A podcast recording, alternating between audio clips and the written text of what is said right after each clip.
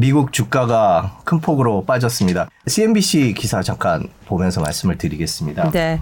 일단 뭐 파월 의장의 발언이 컸고요. 그에 네. 따라서 이제 국제금리 움직임이 이 급등으로 나타나자 이제 투자 심리가 조금 위축되는 모습이었습니다. 네. 그렇죠. 인플레이션을 길들이는 게 아주 중요하다면서 50 BP 올릴 수도 있다. 5월에 이렇게 얘기를 했습니다. 뭐 새삼스러운 얘기는 아니죠. 다 예상을 그렇죠. 사실 했었던 뭐 얘기인데. 스텝 얘기는 네. 수차례 나왔고 이제 자이언트 스텝 얘기까지 나오는 마당에 네. 근데 이제 파월의 어 재확인하는 발언이 시장으로서는 아 이게 더 이상 인플레를 방치하지 않겠구나. 네. 즉 경기 흐름을 인플레보다 중요하지 않게 보겠구나. 이런 또 불안감을 자극했던 것 같아요. 네, 그렇죠. 그이 금리를 이렇게 올린다는 거 코로나 때 풀었던 돈을 다시 걷어드리겠다라는 뜻인데요. 그래서 오늘은 저희가 코로나가 끝난 시대, 엔데믹 시대의 개막에 대해서 얘기를 해보겠습니다. 저희가 엔데믹 시대의 개막에 대해서 얘기하기 위한 첫 번째 주제로 넷플릭스의 추락을 들고 왔습니다. 넷플릭스가 이번 주에 있었던 일을 간단히 정리하면서 저희가 엔데믹 시대에 대해서 얘기를 해보도록 하겠습니다. 그렇죠. 넷플릭스가 이제 비대면의 어떤 대표적인 수혜주 중에 하나로 네. 실제로 실적도 많이 올랐고 그만큼 이제 주가도 급등해서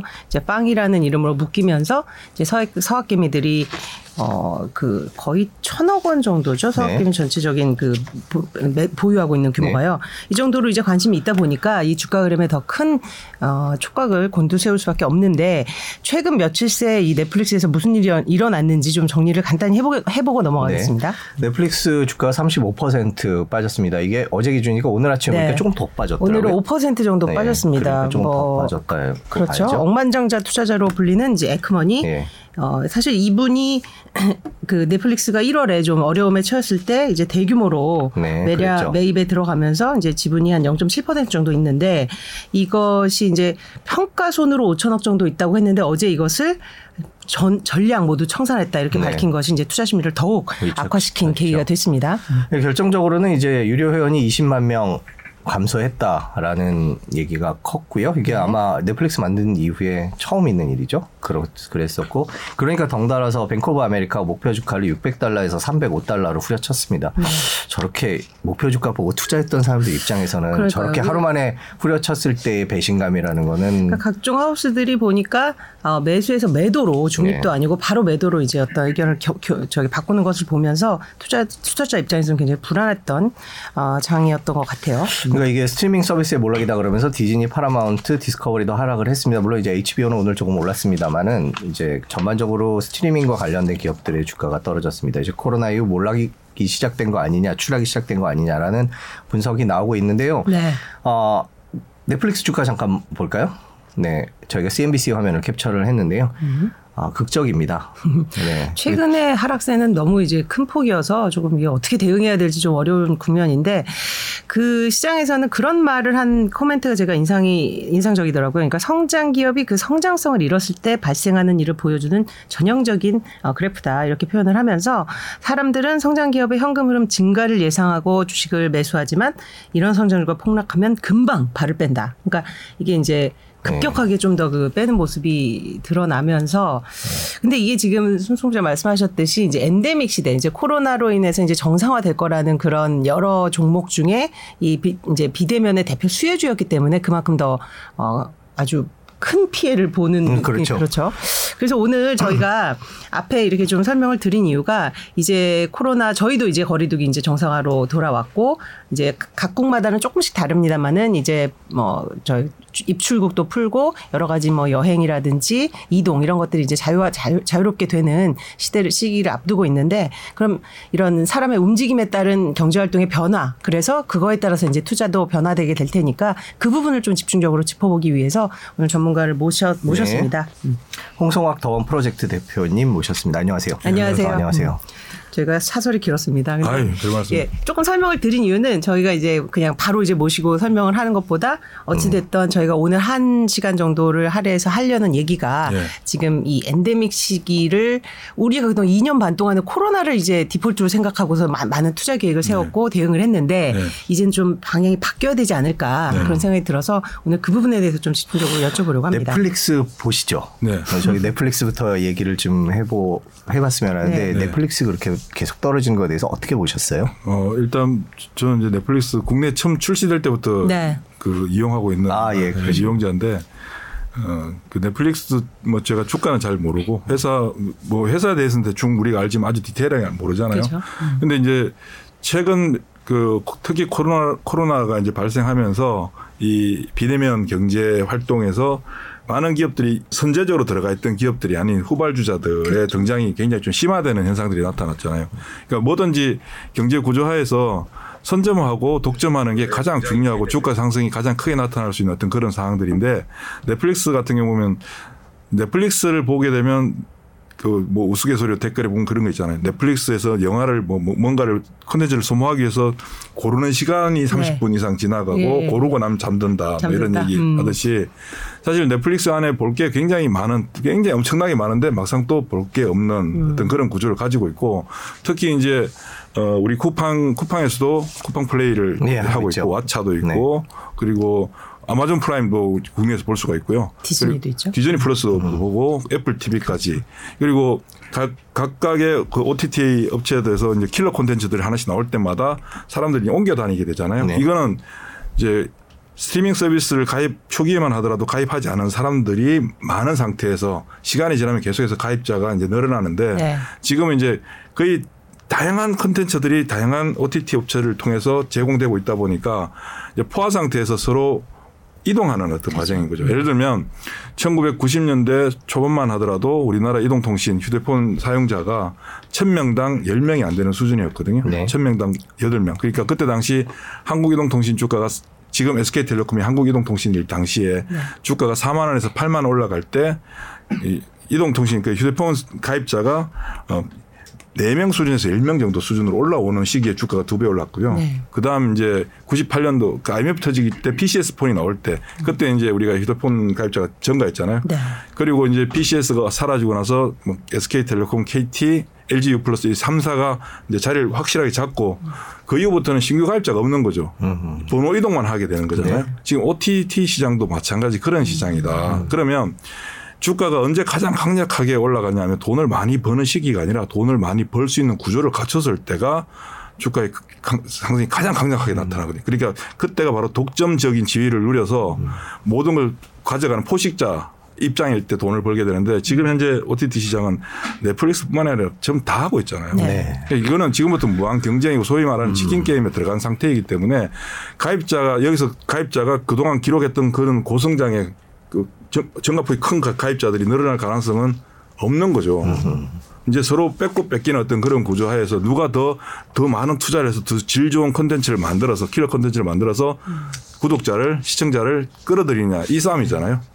이 싸움에 이제 들어간 상태이기 때문에 넷플릭스는 사실 성장주라고 얘기하는 것도 사실 좀 우스운 거죠. 이미 성장주의 단계를 지난 거죠. 네. 그러니까 넷플릭스가 예를 들면 지금 구독자가 뭐 200만 명 줄었다고 해서 돈을 벌어가는 과정에서 뭐 넷플릭스가 적자가 나느냐.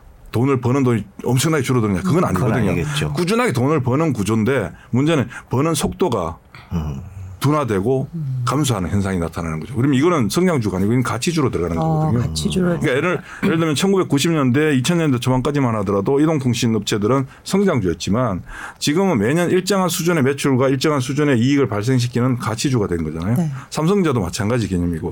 그러니까 시장에서 독점하던, 그러니까 새로운 시장에, 새로운 시장이 만들어지고 그 시장에 들어가서 초기에 선점한 사람들은 초기에는 비용이 많이 들어가서 적자가 발생하지만 그 적자 부분이 앞으로 한꺼번에 많은 돈을 벌어다 줄 것이다라는 기대가 이제 반영되면서 주가가 많이 올라가고 이때 이제 성장주의 개념을 접근하는데 넷플릭스나 사실은 어떻게 보면 넷플릭스나 아마존이나 애플이나 우리가 알고 있는 미국의 기술주라고 하는 회사들은 테슬라도 마찬가지고 이제 성장주의 영역을 지나서 정착해서 자리 잡아서 사, 사업을 끌어가는 거죠.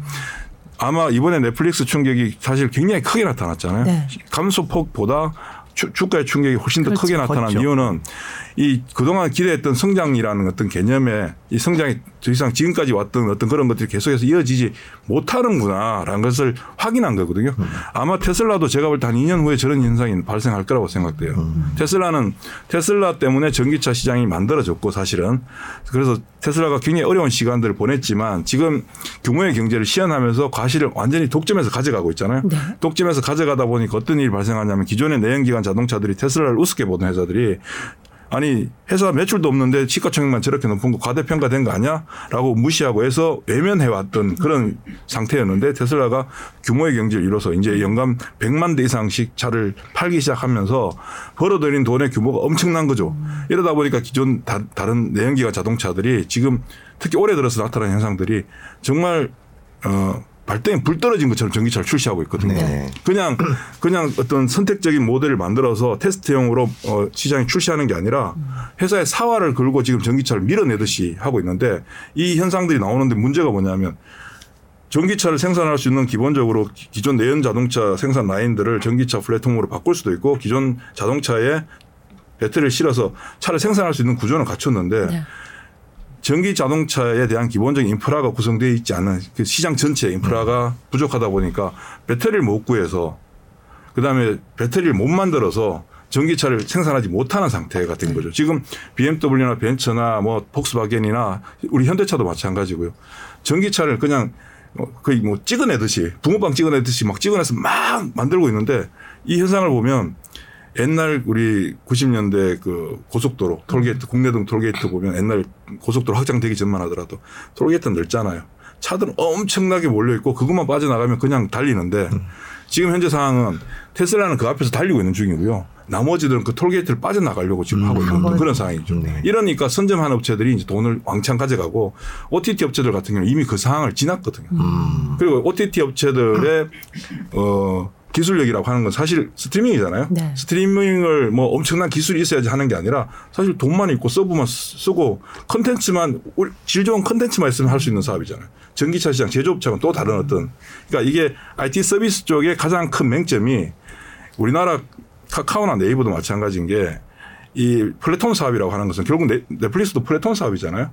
특히 온라인 플랫폼은 쌓아가는 게 오프라인보다 굉장히 초기에는 어렵지만 시간이 지났을 때 기하급수적으로 늘어나지만 이게 어느 한순간에 온라인 플랫폼이라고 하는 것은 모래 무르듯이 그냥 무너져 버릴 수 있는 게 온라인 비즈니스거든요. 이 부분에 대한 그, 그 충성도 높은 고객층들을 확보해 가야 되는데 이번에 오- 넷플릭스는 정말 자기 자기 발을 자기 손을 자기 찌른 게 경쟁이 심화되고 서로 무한 경쟁 체제로 가는 상황에서 가격을 더 올려버렸잖아요. 이제 뭐 재무적으로 또 보여야 되니까. 그러니까 가격을 더 올린 것은 네. 오히려 지금 상황에는 가격을 더 다운을 시켜서 다른 기- 추- 추격자들이 코스트 경쟁에서 이길 수 없게 만들어서 탈락하게 만들어야 되는데 오히려 다른 경쟁자들을 도와줘 버리는 거죠. 아, 해서 예를 들면 디즈니 플러스 같은 경우 컨텐츠가 넷플릭스 비해서는 굉장히 작지만 네. 반대로 또 질 좋은 컨텐츠들 많거든요. 마블 컨텐츠가 다 있는데 네. 일 1년 구독료가 9만 9천 원이에요. 음. 근데 넷플릭스 같은 경우는 그동안 12,000원 하던 게 저도 이제 14,900원인가요? 네, 네. 올랐죠. 그 1년이면 그 20만 원 가까운 돈을 그렇죠. 네. 내야 되는데 네, 아마존 그 디즈니 플러스 같은 반값이에요. 그리고 어차피 넷플릭스 보는 안에 골라서 보는 거나 다른 OTT에서 보는 거나 사람들마다 자기 성향에 따라서 자기가 선호하는 컨텐츠는 거의 비슷하거든요.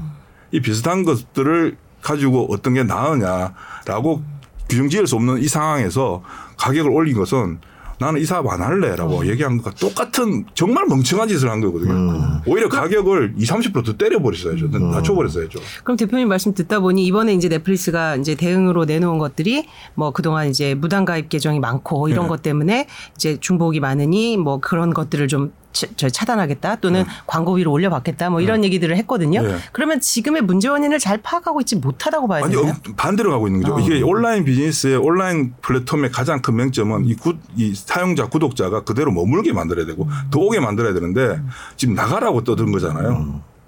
오히려 다른 곳에서는 좀 더 싼 비용으로 쿠팡 플레이 뭐 컨텐츠는 작지만 그 쿠팡 우리가 그 하- 하- 새벽 배송하는 거 하면 그거 볼 수 있는 네. 볼수 네네. 하죠. 그리고 아마존 저도 아마존 프라임 뭐 멤버십을 지금 한 10년째 하고 있는데 아. 그냥 아마존 프라임 보게 돼요. 그냥 볼수 있는 거고 애플 TV 뭐 얼마 안 하잖아요. 6,500원 한 달에 한 달에 6,500원이니까 1년이면 8만 원이잖아요. 넷플릭스보다 반- 반값도 안 되는 수준이잖아요. 그 그런 경쟁업체 신생업체들이 애플 그 많은 돈 가지고 이번에 그 우리나라 파친코 드라마 하나 네네네네네. 만들어서 엄청난 히트를 쳤듯이 그런 돈을 투자할 수 있는 기업들이 시장에 들어왔는데 넷플릭스가 아무리 그 시장에서 현재 독점적인 지위를 누리고 있다 할지라도 이 독점적인 지위를 유지할 수 있느냐 없느냐에 대한 고민을 해야 될 그 시점에서 우리를 아무도 따라올 수 없어. 우리 걸 보려면 돈, 돈을 더 내. 그리고 어, 예를 들면 어, 도둑 시청자들 도둑 시청자들 있으니까 니들 보지 마. 아 그렇죠. 또 패스워드 갖고 예, 요즘에. 그렇게 해버리니까 아 그럼 안 볼래. 안 보- 오히려 만약에 아이디를 훔쳐도 제 아이디 가지고 많은 사람들이 보거든요. 네. 네 대씩 볼 수 있는 거니까. 네. 그렇죠. 그러면 가격을 더 낮춰서 남의 아이디를 써서 보는데 왠지 좀 찝찝하잖아요, 사실은. 그거를 비용을 좀 더 낮춰줘서 접근의 용이성을 좀더 가져다 주면 절 단기적으로 매출액은 좀 줄어들지 몰라도 이 확, 이게 구독자 수가 많은 게 비즈니스, 온라인 비즈니스나 뭐 모든 비즈니스 마찬가지지만 거래 상대방이 많은 비즈니스가 가장 좋은 거잖아요. 네. 비싼 것, 비싼 값에 소수의 사람들이 이용하는 것보다 싼 값에 다수의 사람들이 이용하는 게 가장 좋은 건데 그 전략을 넷플릭스는 반대로 가버렸으니까.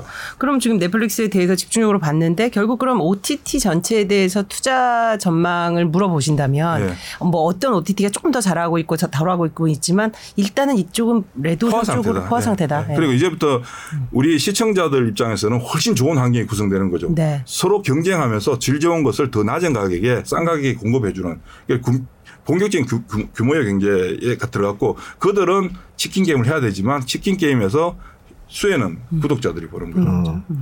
투자하기에는 투자자 좀- 투자자 입장에서는, 입장에서는 예, 예. 자 그럼 저 회사가 나한테 뭔가 공짜로 많이 주고 있는데 과연 돈을 벌 수 있을까라는 question mark를 단다면 투자의 대상은 한 발 물러서 는 게 맞겠죠. 음, 저기 저희가 댓글에 보면 새우 로얄 뉴 로얄님께서 아 어렵네.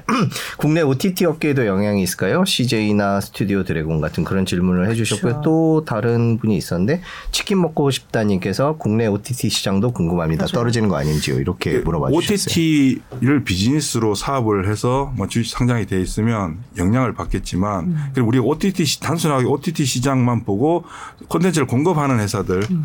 플레이 플레이를 해주는 회사들을 보는 게 아니라 그럼 이들이 갖추는 앞으로의 경쟁력 강화를 위해서 뭘 해야 되냐면 이 시장에서 비즈니스를 계속 하겠다면 네. 물러서겠다면 뭐 관계 없습니다만 이 시장에서 비즈니스를 계속해서 자기들의 경쟁력을 가지고 독, 어떤 일정한 지지 지, 어 market share를 가지고 가겠다고 한다면 그들이 해야 되는 건 무엇이냐 명확하죠. 엄청난 투자를 해서 질 좋은 컨텐츠를 만드는 것밖에 없거든요. 질 좋은 컨텐츠를 만들어서 그 질 좋은 컨텐츠에 사람들이 몰려오게끔 해야 되는 거니까 그럼 OTT 서비스를 제공하는 서비스 업체는 마진이 낮아질 것이고 투자를 하고 판매 가격을 낮춰야 되니까 마진 낮아지겠지만 반대로 OTT 업체들이 투자를 함으로써 수혜를 보는 업체들은 컨텐츠를 제작하는 제작하는. 업체들이 유리해지겠죠. 근데 어제 같은 경우는 뭐 제이 컨텐츠나 자이언트 스텝이나 뭐 예. 스튜디오 드래곤 이런 그 컨텐츠 제작사들도 같이 빠졌거든요. 그렇죠. 그러니까 전반적으로 그쪽에 대한 우려 때문에 시장에 있는 사람들은 어떤 시- 하나의 카테고리, 하나의 섹터가 움직일 때 음. 거의 반응을 하는 거거든요. 그러니까 하나가 빠지면 연쇄적으로 예를 들면 어, 섹터별로 한, 한, 한 섹터에 한 종목씩만 가지고 있는 사람들도 있겠지만 한 섹터에 회사가 그 해- 섹터가 좋으면 그 중에 비중들이 좀 다르게 네, 여러 개를 네. 가지고 있는 분들이 계실 네. 수 있거든요. 그리고 또 반대로 어떤 섹터의 주식을 가지고 있고 다른 섹터의 주식들을 뭐 여러 개를 가지고 있는데 예를 들면 심리적으로 불안한 상황이 만들어지게 될 때 다른 쪽에서 어떤 타격을 받게 될 때 상대적으로 부진하거나 음. 주가의 움직임 불, 불편할 때는 그 주식들 다 던지게 되거든요. 음. 심리적으로. 그리고 특히 예를 들면 신용을 사용하시는 분들은 내가 어떤 종목을 가지고 있는데 이 종목 때문에 신용 담보 부족이 발생하게 된- 될 경우에는 이 종목을 팔기보다는 다른 종목들을 먼저 팔거든요. 이 종목 팔면 손실이 확정돼 버리는 네. 거니까 그런 영향들이 연쇄적으로 반응하는데 대개 같은 그룹에 같은 섹터 같은 성격을 띠고 있는 종목들은 연동돼서 밀리게 되죠. 네. 대신 그럴 때 이제 그런 시기 같이 어떤 특정한 종목이 빠져서 같은 다른 유사한 성격의 성격을 띠고 있는 종목들이 빠질 때 이거를 이제 하나를 그냥 단칼에 잘라서 없- 내 손에서 없애는 게 아니라 그때 적절하게 교체를 좀 해나가야 게 좋아요. 같이 연동돼서 빠지는 그렇죠. 거니까. 그럴 땐뭐 어떤 것들을 좀 봐- 봐서 가 일단 뭐 제일 좋은 거는 기업의 내용을 개, 개별적으로 알고 있어야 되는데 우리 투자자분들 저도 마찬가지로 네. 잘 알, 모르잖아요. 네. 그러면 어떻게 해야 되냐면 어, 예를 들면 넷플릭스 어, 미국 시장에서 넷플릭스가 많이 빠졌다. 뭐 지금 현재 넷- OTT만 전문적으로 해서 상장되어 있는 회사는 넷플릭스 외에는 사실 없잖아요. 아마존도 아마존 비즈니스가 있고 그렇죠. 애플도 애플 비즈니스가 있듯이 디즈니도 오프- 원래 원래 디즈니랜드죠. 네, 예. 그 그거에 그냥 하나의 서비스 네. 형태니까 그러면 같은 성격의 종목들이 있다면 어떤 저- 어, 같은 예를 들면 같은 성격의 종목이 상장돼 있다. 네. 어, 넷플릭스처럼 하나가 이벤트가 발생해서 주가가 급락하는 현상이 발생했고 당- 상대적으로 그와 연동돼서 같이 음. 주가 빠지는 상황이 있을 때는 넷플릭스를 파- 팔아서 덜 빠지고 있는 애들을 바꿔주는 거거든요. 음. 그 우리, 우리, 우리 시장에서 예를 들면 삼성전자랑 하이닉스가 같은 성격을 가지고 있잖아요. 네. 물론 자세한 내용을 들어가면 다르지만 근데 어떤 반도체 이슈가 만약에 불거져서 삼성전자랑 하이닉스가 둘 중에 하나가 급락하는 현상이 만들어지게 되면 네. 삼성전자가 빠지든 하이닉스가 빠지든 하나가 빠지면 삼성전자도 빠진단 말이에요. 네. 그리고 하위 카테고리에 있는 뭐 반도체 소재 장비 업체들도 다 같이 빠진다고요. 영향을 받아서. 그랬을 때 이유가 발생한 종목을 팔아서 손해를 확정짓고 끝나는 게 아니라 삼성 예를 들어 하이닉스에 문제가 생겼다면 하이닉스를 팔아서 삼성전자를 바꿔놓는 거죠. 어차피 둘 다 같이 빠지고 있는 상황이지만 이유가 명확한 애들은 빠져나와서 다- 만약에 돌리게 되면 하이닉스가 하, 하, 만약에 넷플릭스가 만약에 급락하다가 돌리게 되면 그 넷플릭스 때문에 영향을 받아서 빠졌던 애들은 더 빨리 올라가게 되거든요. 그때 그렇게 교체를 하게 되면 하락할 때 데미지는 같이 받겠으나 회복할 때 훨씬 더 빠른 회복을 하게 되고 자리를 잡아가게 되거든요. 그러니까 이런 매매가 사실은 되게 중요한데 대부분의 이제 우리 투자자분들은 내가 가진 종목이 많이 빠졌기 때문에 손해가 크기 때문에 이 부분에 대한 고민, 불안 그리고 이걸 이걸 내가 여기서 손해를 보고 확정지었을 때 다른 대안을 통해서 회복할 수 이- 있을 것인가에 대한 두려움 그런 것들이 있으니까 그걸 못 하는 거죠. 그리고 또 하나 그렇게 그 급락할 때 공포감에 이제 젖어 들게 되는 게 뭐냐면 너무 많이 사놔서 그래요. 비중을 너무 많이 높여놓고 높여놓고. 그러니까 소위 말해서 자기 확신이죠. 이 회사는 내가 예를 들면 어, 주식을 사서 예를 들면 뭐이 종목 100% 사겠다 그러면 100%를 살 때 조금씩 조금씩 나눠 가지고 주가도 주가의 움직임들과 같이 흐름을 타면서 비중을 늘려가면 나중에 내가 비중을 늘렸을 때 주가는 반드시 더 올라가서 굉장히 높은 평가 이익을 보고 있는 상태가 되는데요. 대부분의 우리 시장에 있는 분들은 그냥 퍽 사버리죠. 네. 뭐 20%를 사든 30%를 사든 나름대로 분산한다고 분할 매수한다고 팍 사서 빠지면 더 사지라는 생각을 기본적으로 가지고 있어요. 근데 여기서 정말 착, 큰 착각을 하고 있거든요. 왜냐하면 내가 주식을 샀는데 빠지면 더 사지 이 개념은 최소한 5년에서 10년 정도 내다보는 투자자 입장에서는 그게 굉장히 올바른 방법이지만 네. 우리 개인 투자자분들이나 주- 주식시장에서 매매를 매일 하고 계시는 분들은 장기 투자자가 아니거든요. 단기적인 capital gain을 목적으로 trading을 하고 있는데 나는 투자를 하고 있다고 착각을 하니까 빠지면 더 사지 하는 거죠. 빠지면 더 사면 안 돼요. 왜 내가 그 주식을 예를 들면 사면서 빠지길 바라고 샀을까요? 올라가길 바라면서 샀을까요? 올라가- 올라가- 올라가길 올라가길 바라고 샀잖아요. 네. 그리고 올라갈 이유가 있을 것이다라는 생각을 가지고 주식을 샀잖아요. 네. 그러면 사고 나서 올라가는 게 정상이거든요. 올라가는 게 정상이기 때문에 올라가면 주식을 더 사고 올라가면 주식을 더 사서 비중을 조금씩 조금씩 늘어가야 되는데 다들 사고 나서 빠졌다. 빠지면 내 판단이 틀리고 내 생각이 틀린 거잖아요. 내 생각이 틀린 행동에 대해서 거기다가 자기 스스로 자기 자기의 기중한 자금을 더 배팅을 하는 거죠. 예를 들면 우리가 뭐 예를 들어서 뭐 일상생활 속에 주식이 아니라 일상생활 속에서 뭐 내가 장사를 하는데 뭐 가게를 하나 오픈했어요. 가게를 오픈했는데 어 여기 지금 고- 손님이 많네. 네. 그러면 뭐 합니까? 확장을 하거나 가게를 하나 더 내줘. 네. 근데 지금 지금 빠지면 더 사야지라고 생각하시는 주식 하시는 분들은 손님이- 가게를 오픈했는데 손님이 하나도 없어. 물건 안, 파- 하나도 안 팔려. 매일 적자야. 우와, 좋네. 가게 하나 더 내야지. 이거를 하고 있거든요.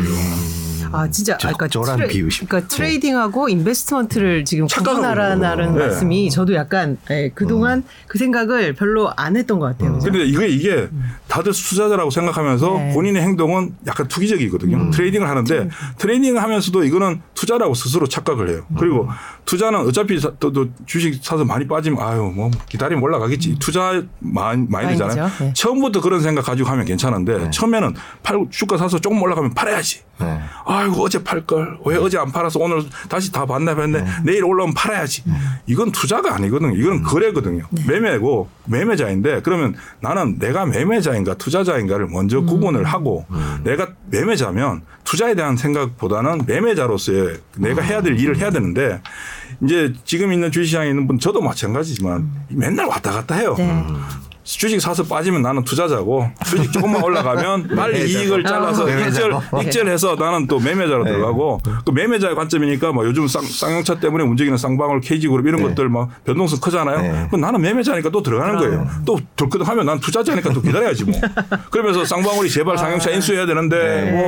뭐 어, KG가 상, 상, 쌍용차 인수해야 되는데 인수한다고 그 회사 좋아지겠냐고 사실 쌍용차는 망한 회사인데 네. 이런 게 이런 생각들을 사람들이 매일 시장에서 왔다 갔다 하는 거죠. 그러니까 내가 하는 방식이 맞든 틀리든 간에 세상에 맞는 방 이게 절대적으로 맞다는 방법 없거든요.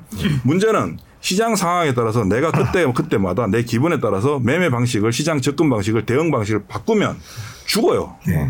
왜냐하면 항상 틀리거든요. 그러면 하나의 방식을 정했다면 이 방식대로 시장이 좋건 나쁘건 뭐 이슈가 발생했던 금리가 올라가든 내려가든 관계없이 이 방식대로 꾸준히 가야 돼요. 그러면 내한테 맞는 시장이 오거든요. 결국 나한테 맞는 시장이 만들어지게 되고 그때가 내가 돈을 벌 수 있는 기회가 온 거고 타이밍이니까 그때 많이 벌면 돼요. 그리고 나서 그 다음 시간 다시 또 내 내 시장이 시- 나한테 맞는 시, 장이올 때까지 그냥 그 최대한 손해만 덜 보고 그냥 계속 하면 돼요. 근데 이게 시간이 필요하고 1년에 보통 그런 시간들이 한 번 정도 오거든요. 1년 12달 중에 내가 돈 벌 수 있는 시간 한한달 정도도 안 돼요. 근데 사람들은 매일 돈을 벌려고 하죠. 지금 미국 시장에서 금리 올라간다 타격받는데 이, 이, 이날도 빠지면 어떡할까라는 불안감도 가지고 있으면서 또 한편으로는 뭐 사야 될까? 음, 그렇죠. 뭐 사서 돈을 벌지? 오늘 사서 내일 팔아야 되는데? 이런 생각을 가지고 있으니까 시장 전체에 흘러가는 양상에서 지금은 쉬어가야 될 때인가 지금 돈을 벌 수 없는 때인가 지금 돈을 벌 때인가에 대한 판단이 안 쓰고 인지를 못하니까 실제 돈을 벌어야 될 때는 열심히 매매하죠. 매매를 개인 투자자들이 매매를 많이 함으로써 거래대금이 올라가고 네. 개인 투자자들이 매매를 많이 안 함으로써 거래대금이 내려가는데 지금 거래대금은 거의 최저 수준이잖아요. 네. 예를 들어서 거래대금이 붙고 시장이 활성화될 때 2000년, 2020년 코로나 지나고 나서 저는 나중에 과거 영상이 있으니까 뭐, 뭐 말씀드립니다만 3월 20일 날 시작됐다고 얘- 얘기했고 3,000포인트 간다고 떠들었거든요. 그때부터. 그리고 주식을 팔면 안 된다. 무조건 주식을 많이 갖고 그냥 있, 있어야 된다 했는데 사람들은 사면 주가가 어땠어요? 사면 주가가 빠- 잘 빠졌나요? 빠졌죠. 잘 올라갔나요? 잘 올라갔죠. 네. 잘 올라가니까 아 내가 주식을 잘하는구나 잘 샀구나 해서 잘 올라가니까 팔아버려. 팔고 나니까 또 딴 거 사니까 또 잘 올라가요. 팔아. 와 난 타고난 매매에 뭐 귀신이구나 네. 생각하고 실제 가만히 있으면 돈을 더 많이 벌 텐데 가만 돈을 많이 벌 그 시기에 열심히 매매해서 증권사 좋은 일만 시켜주고 나도 돈을 벌었어요. 물론 투자자분들 돈을 번데 그건 돈, 돈을 번 게 아니라 돈 맛을 본 거거든요. 그러다 보니까 돈 맛을 보니까 어떻습니까? 이제 뭐 빚투 영끌 이러면서 오만 돈 다 끌어와 가지고 이제 베팅액을 늘리는 거죠. 아, 처음에 겁나서 뭐 100만 원, 1000만 원 하던 게 나중에 아, 내가 저거 대출 받아서 한 5천만 원 더 넣고 했었으면 내 회사 딱 때려치우고 그냥 이것만 해도 먹고 살 텐데 지겨운 출근 안 해도 되고 이런 생각하면서 돈을 가져와서 베팅액이 늘었잖아요. 베팅액이 베팅액을 아주 자연스럽게 늘어가야 되는데 갑자기 확 늘어버리면 시세의 변동성에 대해서 더 민감해져요. 그러니까 주식 사서 조금만 올라도 예를 들면 천만 원씩 샀을 때 5% 오르면 50만 원. 50만 원이잖아요. 어, 50만 원이죠. 근데 5천만 원 1억씩 사버려요. 5% 오르면 500만 원이잖아요. 근데 한 달 월급이 나와. 아, 여기서 더 갖고 있으면 이게 5천만 원이 될지 1억이 될지 모르는 거지, 그런 거지만 500만 원 되니까 너무 좋아서 팔아버리죠. 500만 원 벌었네. 한 달 월급을 벌었네. 그리고 또 주식 샀는데 뭐 200만 원, 300만 원, 500만 원 돼요. 500, 그다음부터 500만 원까지 안 벌어요. 200만 원, 300만 원에서 계속 팔게 돼 있어요. 마음이 더 급해지거든요. 돈 번 기쁨에. 그러다가 덜커덩 딱 할 때가 나오죠. 중간중간에 주가가 아무리 시장이 좋아도 중간에 2, 3개월씩 시장이 안 좋을 때 5, 6개월씩 쉬어가는 구간들이 만들어지는데 딱 원래 사면 올라가는 게 정상인데 왜 빠지지? 아, 이거 곧 올라가겠네. 네, 지금까지 계속해서 그런 매매를 통해서 짧은 짧은 매매를 통해서 벌어들이는 게 익숙하고 습관화되다 보니까 빠지는 게 이상한 거예요. 돈을 더 집어넣는 거죠. 돈을 더 집어넣으면 당연히 올라가야지. 어, 빠지네. 그러다가 좀 더 빠지게 되면 무서워지는 거죠. 왜냐하면 열심히 매매해서 번 것도 여기서 2, 3일 만에 일주일 만에 다 없어져 버렸거든요. 네.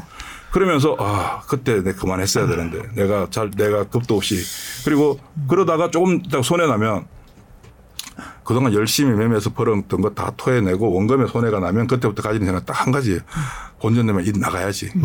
본전 되면 나가야지. 그 본전 돼요. 본전돼 나가요? 안 나가요. 다시 시작해서 또 돈 벌 수 있다는 착각을 하면서 계속 반복되거든요. 그러다가 시장이 어느 정도 충격을 받아서 쉬어가야 되는 시간이 됐을 때 이익을 만들어 놓은 상태에서 쉬어가는 시간에서 이익이 줄어드는 과정은 내가 버틸 수가 있는데 네. 제대로 된 벌어야 되는 구간에서 돈을 못 벌고 나니까 쉬어가야 되는 구간에서 뭐가 발생하냐면 이제 손실이 발생하죠. 네. 그 계속 손실이 발생하니까 그때부터는 이제 비자발적 장기 투자자가 돼서 그냥 나는 투자자니까 언젠가는 올라오겠지. 안 되면 자식한테 물려주고 아니면 돈 생기면 더 사면 되지. 그러다가 오늘 기다리 또 와요. 네. 본전 되면. 네, 오죠. 주구장창 고생해서 긴 시간 투자해서 고생해서 본전 되면 좋다고 팔아요. 이 웃을 얘기가 아닌데 너무 행복해하면서 자발적 장기 투자자란 말씀 그러니까 들으죠. 왜 그만큼 시간 고생을 해서 손해만 실컷 보고 있다가 네. 본전에 본전에 오면 주식을 행복해하면서 봐. 아니 주식 투자를 하는데 본전에서 본전 본전 차리려고 내가 투자를 한 건 아니잖아요. 아니죠. 예. 근데 사람들은 본전이 되면 못 팔아서 안 달이에요. 왜 그럴까요? 이 내가 손해 보고 오랫동안 마음 고생했던 이 마음 고생을 두 번 다시 더 안 하고 싶어지거든요. 힘들었거든요. 근데 사실은 주식시장에서 매매를 어떻게 하는 게 가장 잘하는 거냐면 누구든지 주식을 사면 물려요. 네. 물리는 게 매우 정상적이에요. 올라가는 가능성보다 내려갈 가능성이 훨씬 많고 강세장도 네. 올라가는 날보다 내려가는 날이 훨씬 더 많아요. 대신 올- 강세장일 때는 올라갈 때 올라가는 폭이 크고 내려갈 때 내려가는 폭이 작을 뿐이고요. 약세장은 약세장과 강세장도 결국 상승 일수와 하락 일수 보면 거의 비슷한데 하락이 약세장일 때 하락할 때 좀 빠지고 올라갈 때 잘 못 올라가고 하락할 때 더 빠지고 이 상황이거든요. 그러니까 내가 실컷 고생을 해서 본전이 됐을 때 팔 때 그때 제가 항상 하는 얘기인데 내가 아주 오랫동안 정말 고생하고 내 정말 죽을 만큼 막 힘들고 이랬던 주식이 본전이 왔을 때 그때는 돈을 더 구해와서 그때 또 주식을 더 사야 돼요. 왜 그러냐면 내가 손해를 보고 장기간 보유했다가 본전이 올 때는 나만 손해 보고 있다가 나만 본전이 한게 아니고요. 내가 누군지도 알지 못하는 같은 동 이 주식을 들고 있던 수많은 동지들도 아, 동지들이요. 예. 동지요. 네. 얼굴 똑같은 주식을 똑같이 똑같은 가격대 네. 사서 네. 똑같은 기간 동안에 고생하고 있다가 네. 날짜는 하루 이틀 차이가 있겠지만 대체적으로 그 시간에 그 주식을 그리고 종토반 이런 데 가서 보시잖아요. 네. 거기에 나오는 사람이 많을까요? 안 거기에 글을 안 올리는 사람이 많을까요? 안 올리는 사람이 안 올리는. 사람이 훨씬 많지만 그냥 끄덕끄덕하면서. 보게만 네. 보고만 있는 그 동지들도 네. 똑같은 행동을 하거든요. 자 그런 사람들이 똑같이 행동을 했는데 주가가 본전에 와서 그 가격을 넘어섰다는 얘기는 뭐 무슨 얘기냐면 그 수많은 물려 있는 그 정말 엄청난 이 폐잔병들을 다 한 방에 썰어버릴 굉장히 강력한 매수 주체가. 등장했기 때문에 그게 가능한 거거든요. 그럼 이 사람들한테 내가 동참을 해야지 폐잔병에 같이 껴서 여기서 내가 본전됐다고 좋다고 파니까 나중에 팔고 나면 어떻게 됩니까? 내가 고생 시큰하고 있다가 정말 정말 죽을 만큼 힘들었는데 그때 더 못 산 게 한이다. 돈이 없어서 못 샀지. 돈만 있었으면 더 샀다. 그리고 본전에 팔고 나서 나왔더니 나중에 쭉 막 올라가죠. 올라가니까 그때부터는 급해. 또, 어떤 또. 생각을 가지냐면 추경 아, 매수를. 저게 올라가?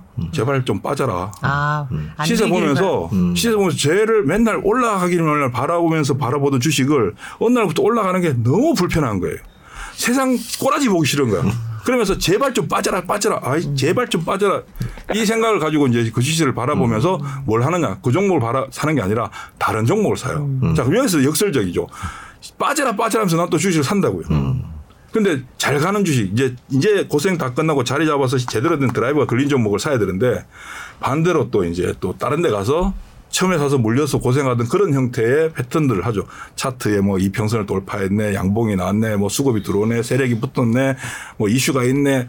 그러니까 모든 사람들이 똑같은 나의 동지들이 똑같이 보는 그런 걸 똑같이 보면서 또 행동을 하는 거죠. 네. 그러니까 이게 무한 반복되거든요. 그래서 또 개인 투자자분들이 돈을 벌 때는 아주 약 약한 돈, 작은 돈을 벌면서 돈 맛을 보는 건데 그걸 돈을 벌었다라고 착각을 하니까 이제 실제 시장은 어느 날 보면 지금 예를 들면 최근에 뭐 금리 인상한다고 해서 막 주가가 코스피 지수가 2,700 깨지네 만에 엄청나게 빠졌네라고 하지만 사실 동학개미란 용어가 나오기 시작한 그때 시점에 코스피 지수는 1,500, 1,600포인트였거든요. 그럼 3,000포인트 갔다가 2,500포인트 다시. 가더라도 돈을 아직도 벌고 있어야 되는데 왜 시장은 지수는 그때보다 올랐지만 왜 내 계좌는 반토막이 나 있느냐. 바로 벌어야 될 때 못 벌고 돈을 지켜야 될 때 왕창 깨져버리니까 결국은 수익률 곡선은 어떻게 되냐면 개인 투자자분들의 수익률은 거의 틀림없이 원금에서 시작해서 수익이 났다가 본전을 깨지면 그다음 본전을 영원히 회복 못해요. 그리고 시간이 지나면 반토막.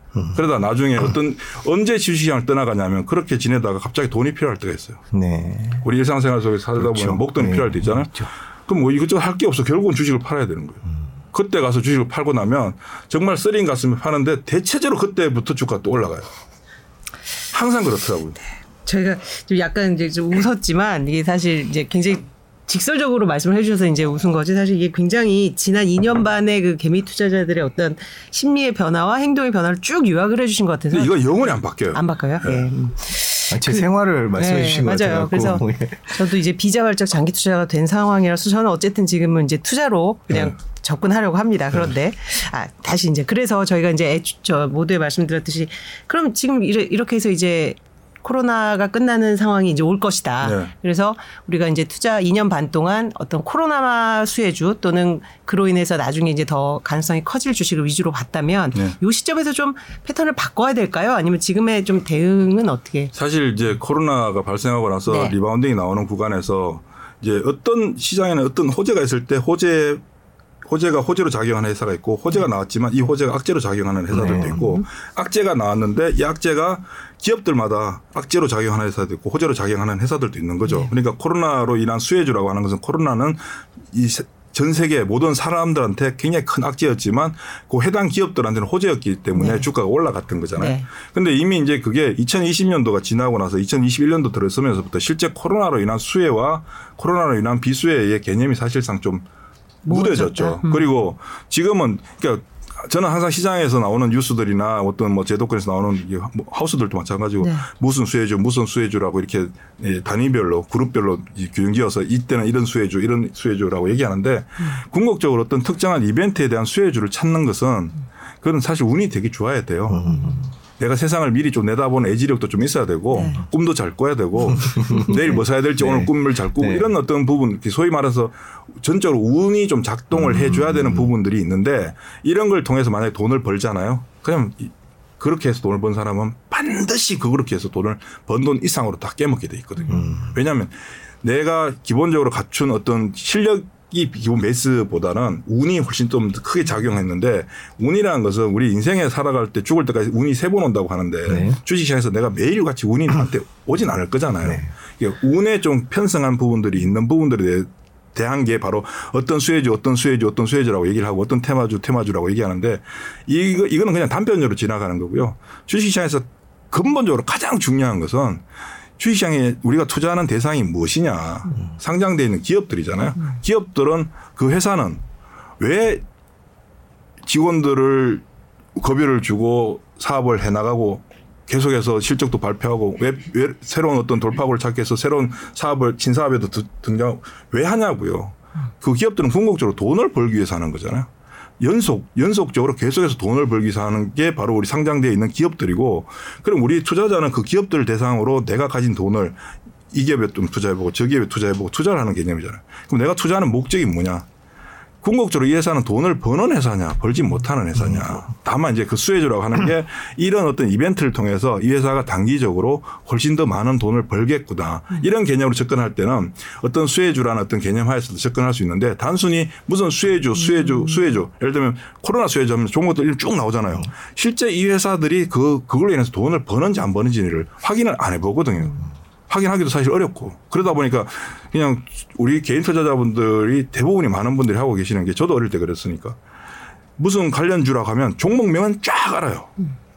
무슨 종목 무슨 종목 무슨 종목 종목은 다 아는데 실제 이게 어떤 비 어떤 수혜를 갖고 보는지에 대해서 그렇게 아주 디테일하게 잘 모르시거든요. 그래서 이 수혜란 이 이름으로 만약에 뭐, 뭐 네이버 블로그나 이런 데 보면 많이 나오잖아요. 무슨 주 무슨 주 이렇게 나오는데 그렇게만 해서 접근하다가는 항상 변동성이 클 때 최근에 쌍용차 이슈 때문에 쌍, 쌍방울 그룹하고 KG 그룹이 뭐 콜옵션, 풋옵션 움직이듯이 뭐 서로 교차하면서 움직이는 현상들이 보여지는데 이런 거에 들어가서 당할 가능성이 굉장히 높아지거든요. 그러니까 코로나 이전과 코로나 이후에 달라진 우리가 시장을 대하는 달라진 게 무엇이 있을까를 생각해 보면 결국은 궁극적으로 달라진 건 없고요.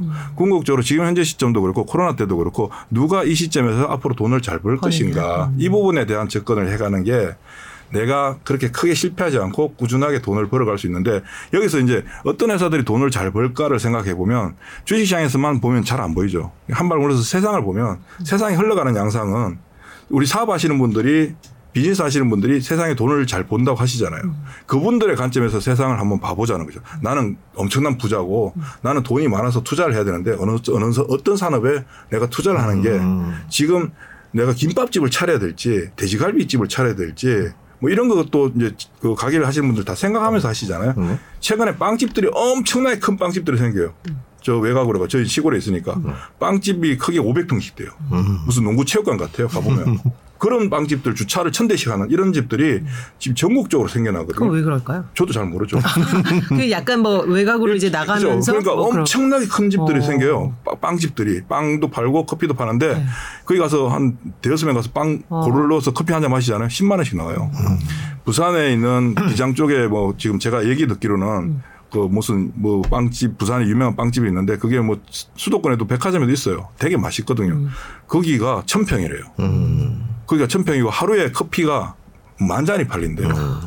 그러니까 이런 게 지금 유행이 되니까 사람들이 이제 다 그런 거 하거든요. 이것도 처음에 시작하는 사람들은 자리를 잡겠지만 이제 뒤따라 가게 되면 어떻게 되냐면 포화 상태가 되는 거죠. 옛날에 우리 한때 뭐 카페 변에 뭐 온천지 있었다 어느 순간 사라진 것처럼 그런 어떤 돈맥이 흘러가는 사, 이게 이 하나의 유행, 하나의 트렌드가 만들어져서 짧게 끝날 유행인가 아니면 구조적으로 계속해서 이어질 수 있는 이게 뭐 10년까지 내다볼 필요도 없고 올해와 내년도 내가 주식하는 저는 매매자니까 올해 내년도에 내가 매매할 수 있는 대상들이 어떤 게 있을까, 어떤 게 유리할까를 세상을 보면서 찾는 거죠. 그럼 현재 명확한 것은 석유에 대한 수요가 석유 가격이 올라감으로써 전기에 대한 대체, 전기차에 대한 대체 효과가 있잖아요. 물론 지금 원자재 가격이 리, 리튬 이온이 막 올라가니까 전기차 가격도 올라야 되는데 최근에 테슬라 뭐 앨런 머스크가 테슬라 차값을 뭐 원- 원가 때문에 힘들어서 차값을 올려야 된다고 할 때 원가 오른 것만큼 딱 맞춰서 차값을 올렸을까요? 더 많이 올려. 조금 더 올렸겠죠. 막 자기는 죽는다면서 속으로는 thank you 네. 차값을 올릴 명분이 명확해진 거죠. 그게 테슬라 차값을 예를 들면 100만 대 팔 때 한 대당 1000불씩만 받아, 더 받아도 1조가 생기거든요. 근데 이번에 500, 5,000불까지 올렸잖아요. 그렇죠. 5조를 실제로 시- 수익으로 나타나고. 100만 대 팔면 5조를 더 벌고 200만 대 팔면 10조를 더 버는데 그 10조, 20조, 그 5조, 10조만큼 리튬이온 값에 의한 원가가 들어갔느냐는 거죠. 원가는 아마 1조 정도 더 올랐을 텐데 자기는 이익을 더 가져가거든요. 그러니까 이런 구조들을 우리가 좀 잘 이해하고 있으면 원자재 가격이 올라갈 때 원자재가 그냥 유가가 올라가면 뭐 정유사들이 좋다. 정제 마진이 높아지니까 좋다. 그냥 그것만 알잖아요. 그게 아니라 왜 정제 마진이 더 좋아질까? 그럼 최근에 유가가 130불 때 잠깐 찍고 100불 때 유지되고 있는데 왜 지금 현재 정유사들의 주가는 이 모양일까? 올라야 되는데 왜 안 올라갈까? 이런 부분들, 그러니까 구조적인 산업에 대한 구조적인 부분들을 좀 이해하고 시장을 바라본다면, 그러니까 올해 내년도까지 뭐먼 미래는 내가 모르는 거니까요. 우리 일상생활 속에서 보면 올해 내년도에 가장 좋아질 수 있는 분야가 어딜까? 어디라고 생각하세요? 어딜까요? 저는 올해 올해 올해 우리 시장에서 실제 그 회사들이 돈을 벌지 안 벌지는 잘 모르겠어요. 돈은 못 벌 거라고 생각하는데 올해가 원년이 된 해- 업종이 로봇이에요. 로봇. 네. 자, 우리가 한 20년 전 저 어릴 때부터 로봇 태권보이 막 달려라 달려 네. 했던 네. 그 로봇. 그리고 나중에 시간이 지나면서 영화에 보면 이제 로봇들 많이 나오잖아요. 네. 와, 저런 로봇은 전부 다 이제 먼 미래의 얘기구나 라고 이렇게 살아왔는데 어느 순간 로봇들이 그런 인간과 같은 그런 로봇은 아니지만 로봇의 시작이라고 할 수 있는 태동되는 그런 조그만 형태의 로봇들이 나의 일상생활 속에 서서히 침투를 하고 있어요. 집에 요즘은 집에 로봇 청소기 웬만하면 다 있잖아요. 맞습니다. 물 걸레도 로봇 청소기 저희 사무실도 하나 돌리고 있거든요. 네. 열심히 잘 돌리더라고요. 네. 예. 이게 어느 순간 나도 모르게 내가 하던 일들 나의 노동력을 대신해서 로봇이 뭔가를 해주고 요즘 이제 돼지갈비, 돼지갈비집 수 있는 가면 서빙을 쥐가 와서 이렇게 또 아, 예, 예. 그리고 먹고 올려주면 또 가잖아요. 대체해 주는 것들이 음. 이제 점점 시작되고 있는 데다가 이 시장이 앞으로 돈이 되겠다. 돈이 될 수밖에 없는 구조를 가지고 있는 거니까 앨런 머스크도 로봇 사업 한다고 얘기하고 현대도 한다고 하고 삼성도 그래요. LG도 한다고 하고 삼성도 한다고 하는데 이 사람들이 이게 돈이 안 되는데 이, 이 사업을 하겠다고 생각할 거예요. 돈이 되니까 사업을 한다고 생각할까요? 돈이 되니까 되니까 할 거예요. 하는 근데 문제는 이 거대 기업들이 로봇 산업에 들어왔을 때 당장 올해 내년도에 엄청난 막 인간과 같은 로봇이 나오겠습니까? 안 나올 거 아니에요. 최소한 장기적인 관점에서 10년, 20년 이상을 내다보면서 이제 시작하는 거거든요. 그럼 지금까지 우리나라 로봇 기업들은 산업 현장에서 로봇팔 만들고 반도체 뭐 옮겨주고 하는 이런 이런 역할 산업 기계밖에 없다가 이제 생활 속에 들어오는 생활 로봇들이 이제 시작되고 있으니까 얼마나 점점점 빨라지 그 개선되는 속도가 빨라지겠어요. 그러면 이런 이렇게 진행되는 과정 속에서 그동안 굉장히 힘들었지만 이 산업을 누군가가 알아주지도 않았지만 꾸준히 묵묵히 이 산업을 이 일을 해온 기업들은 시장에 도 있거든요. 근데 이 회사들은 지금까지 돈을 못 벌었어요. 왜? 시장이 형성 안 됐으니까. 근데 이 시장이 형성되는 초기니까 이, 이 회사들이 앞으로 돈을 잘 벌지 안 벌지는 잘 모르겠으나 시장이 형성됐으니까 시장의 초입에 들어가서 어쨌든 일을 할 수 있는 구조가 만들어지게 되잖아요. 이때 이, 이 회사들의 기술력이 어느 정도 인정되고 뭐 예를 들어서 뭐 로봇에 있어서 가장 핵심적인 것은 모터예요. 그 다음에 관절이거든요. 인간과 같은 그렇죠. 관절을 이 관절과 구동하려면 이게 뭐 하나 움직이는 것도 다 모터잖아요. 네. 그 모터는 어디에 들어가면 전기차도 모터잖아요. 로봇도 모터고 로봇을 로봇을 움직이는 에너지가 배터리잖아요. 그 지금 현재 자동차는 배터리가 굉장히 큰 비중을 차지했지만 로봇 쪽은 모터가 가장 큰 비중을 차지하게 되거든요. 그 지금 모터를 만드는 회사들이 지금까지는 별 도움이 돈이 안 됐던 회사들이지만 로봇 시장이 개화되고 이제 확장되게 되면 여기서 매출이 발생하겠죠. 그럼 매출이 발생하고 매출이 점프업을 하려면 이 회사는 뭘 해야 되냐면 대규모 투자를 해야 되거든요. 설비 라인 증설하고 생산 라인 넓- 넓히고 그러면 이런 인력 보강하고 하면 돈은 계속 나가겠죠. 그럼 회사는 돈을 못 벌어요. 매출은 증가하고 돈은 못 벌고 투자비는 증가하고 현금 흐름상에 투자 활동 현금 흐름이 계속해서 마이너스 나오는 거고. 그러면 재무적 재무 활동을 통해서 외국에서 돈을 끌어들여야 되니까. 이런 어떤 구조- 구조니까 재무제표만 딱 보면 이 회사 투자하면 안 되는 회사처럼 보이거든요. PR 보면 뭐 100배, 200배 나와요.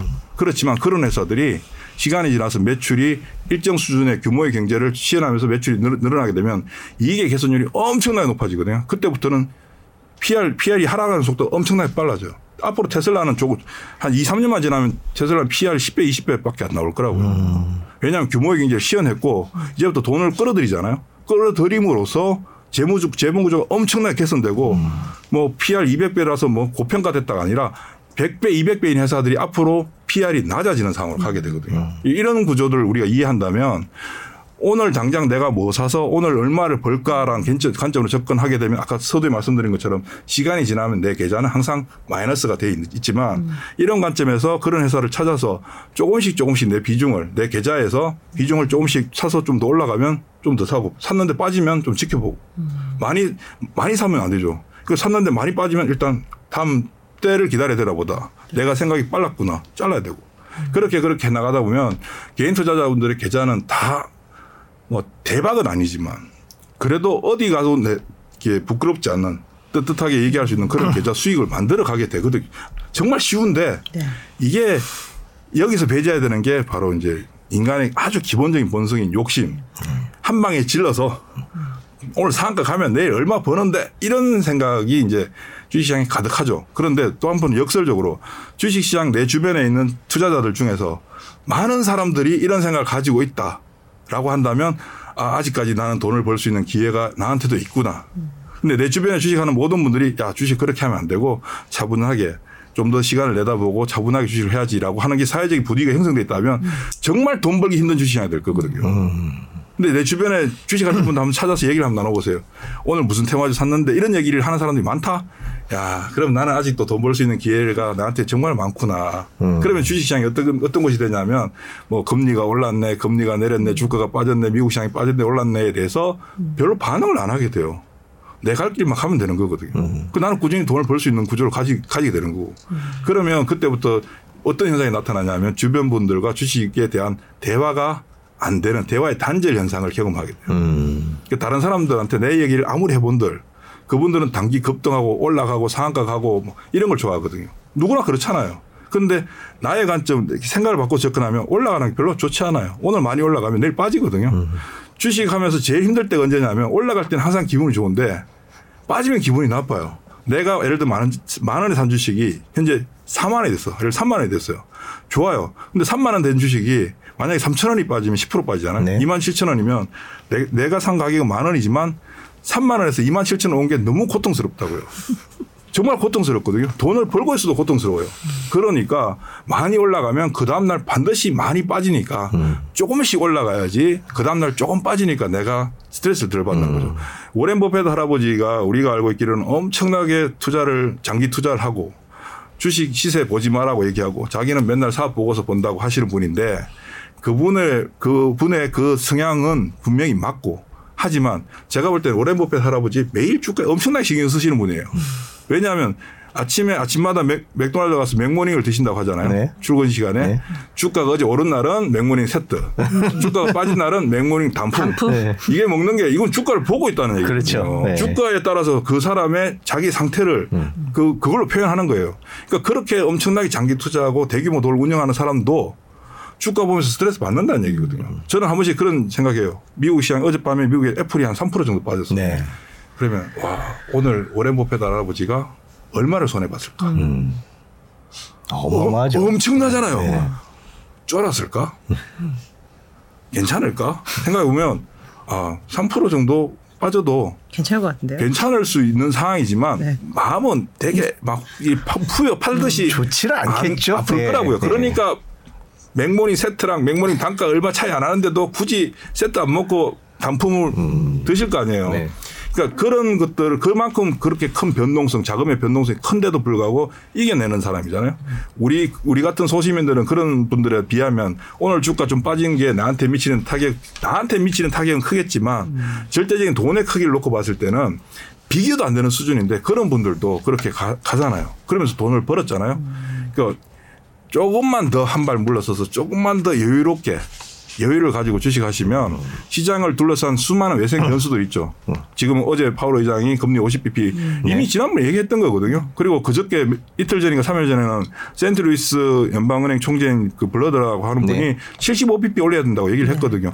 굉장히 좋은 신호거든요. 미리 시장한테 금리 더 올라갈 거니까 준비해.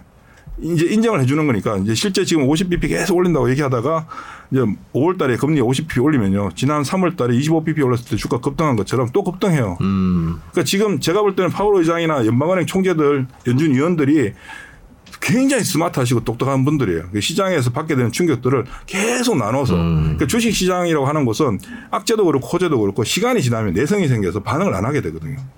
반응 안 하게끔 만들어주는 거죠. 그리고 나중에 이제 시간이 지나면 금리 50bp 백날 이제 얘기해도 누가 50bp 올려야 된다고 얘기해도 시장은 충격 안 받아요. 네. 뭐 이미 하고 있는 건데 뭐 이제 예를 들어서 25bp 올린다고 하면 어떻게 될까요?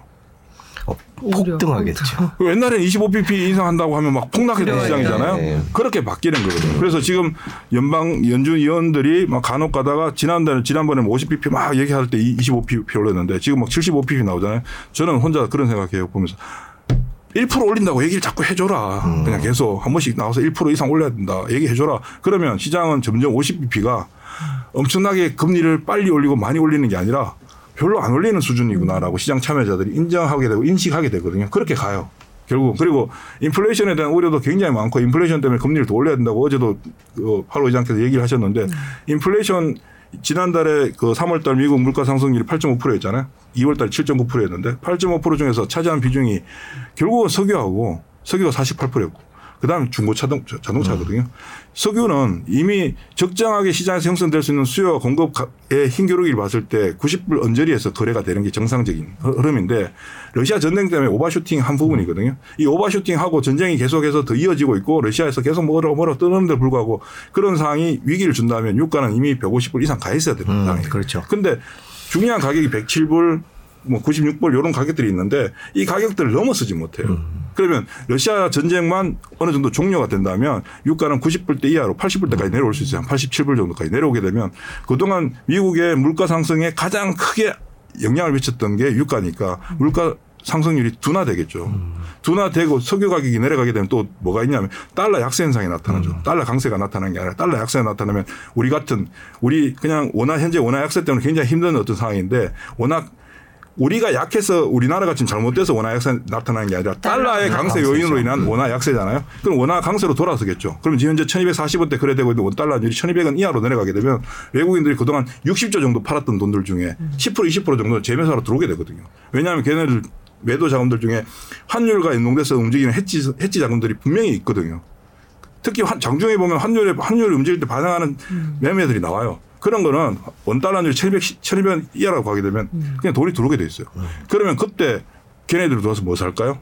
삼성전자 사겠죠. 그럼 지금 삼성전자를 외국인들이 팔고 있는 그 삼성전자를 개인 투자자들이 사고 있잖아요.